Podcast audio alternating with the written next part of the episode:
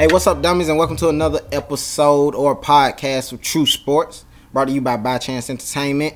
Today we will be discussing the legendary Chinese assassin, the seven six foot guy, um, Yao Ming. It is his 36th birthday today, so we will be talking about Yao Ming.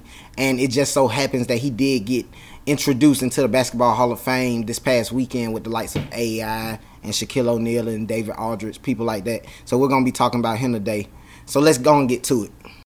So, my question for y'all today is Did Yao Ming really deserve to be elected into the Basketball Hall of Fame? Now, I'm not trying to be disrespectful or anything, but every time I watched this guy play, it just was not that impressive. Yao Ming never managed to make it to an NBA championship. He didn't average 20 points a game for his career. And when I watched him play, he just didn't seem that dominant of an NBA center. Now, maybe I'm wrong because I heard some guys talking, like Shaquille O'Neal. Maybe he was being nice, or maybe it's just me. I feel like he was being nice personally. But Shaq had the nerve to say that Yao Ming could have been one of the greatest. Really, nigga? Shaq. Yao Ming was not one of the greatest centers of all time at all. The only thing that stood out about Yao Ming was his race and the fact that he was tall. Yao Ming was not a dominant force. His moves were mediocre.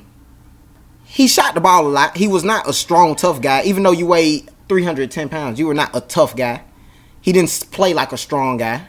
He had no spectacular moves. He had no Olajuwon moves, no Shaq moves. He was a good shooter. I mean, you have good shooters in NBA history that weren't great centers. You have Rodney Dropniak. You have like Jason Collier. Shorter centers. That's why they probably didn't have much exposure. Also, they weren't Chinese. But let me make that my prerogative. Yeah, but I mean, I mean, did average nine rebounds per game, and he did average two blocks per game. But who couldn't if you were that tall? I mean, you really should have got much more if you ask me. But let me stop trashing y'all. I mean, let me get to the positive, cause I know it's ironic, but I do believe Yao Ming should be a Hall of Famer. It sounds crazy, as much as I've been probably going against him this whole um, podcast, but Yao Ming should be a Hall of Famer, and I'll tell you why. Um, Stephen A. Smith, the famous analyst, he was speaking about it in one of his latest interviews about Tony Dungy and how Tony Dungy should be a Hall of Famer because he is a black coach. Because it's important. Um, it's the same reason Jesse Owens is important. It's the same reason Jackie Robinson is important. Players like Jackie Robinson and Yao Ming, they were pioneers for their culture. They paved the way for future players to be able to play those types of sports and be comfortable in the position they was in. And so in that case, I do believe Yao Ming deserves to be in NBA Hall of Fame because if not one of the best, he is probably the best player out of China. And let me rephrase that.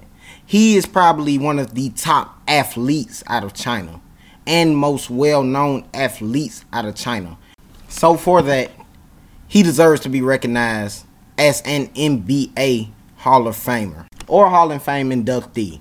But not to mention his skill level was on point. Like he may not fit the typical um, NBA Hall of Fame inductee skill level to me personally, but he was not a scrub by any means. Like I said, he averaged almost 20 points a game, nine rebounds, and two blocks. First player from China to put up any stats like that. So I'll give him his, his respect. I think he deserves to be in the Hall of Fame. I may criticize him a lot, but he does deserve it.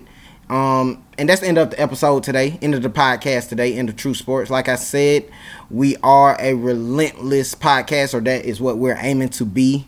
So don't get offended by anything that we say here at By Chance or TruSports. But um, if you have anything to say, like I said, leave a comment in the comment box. And if you don't have a comment, tell a friend to tell a friend about the show. And if they have something to say, you know what to do. Leave a comment, make suggestions, anything. But um, that's it for the show. Peace.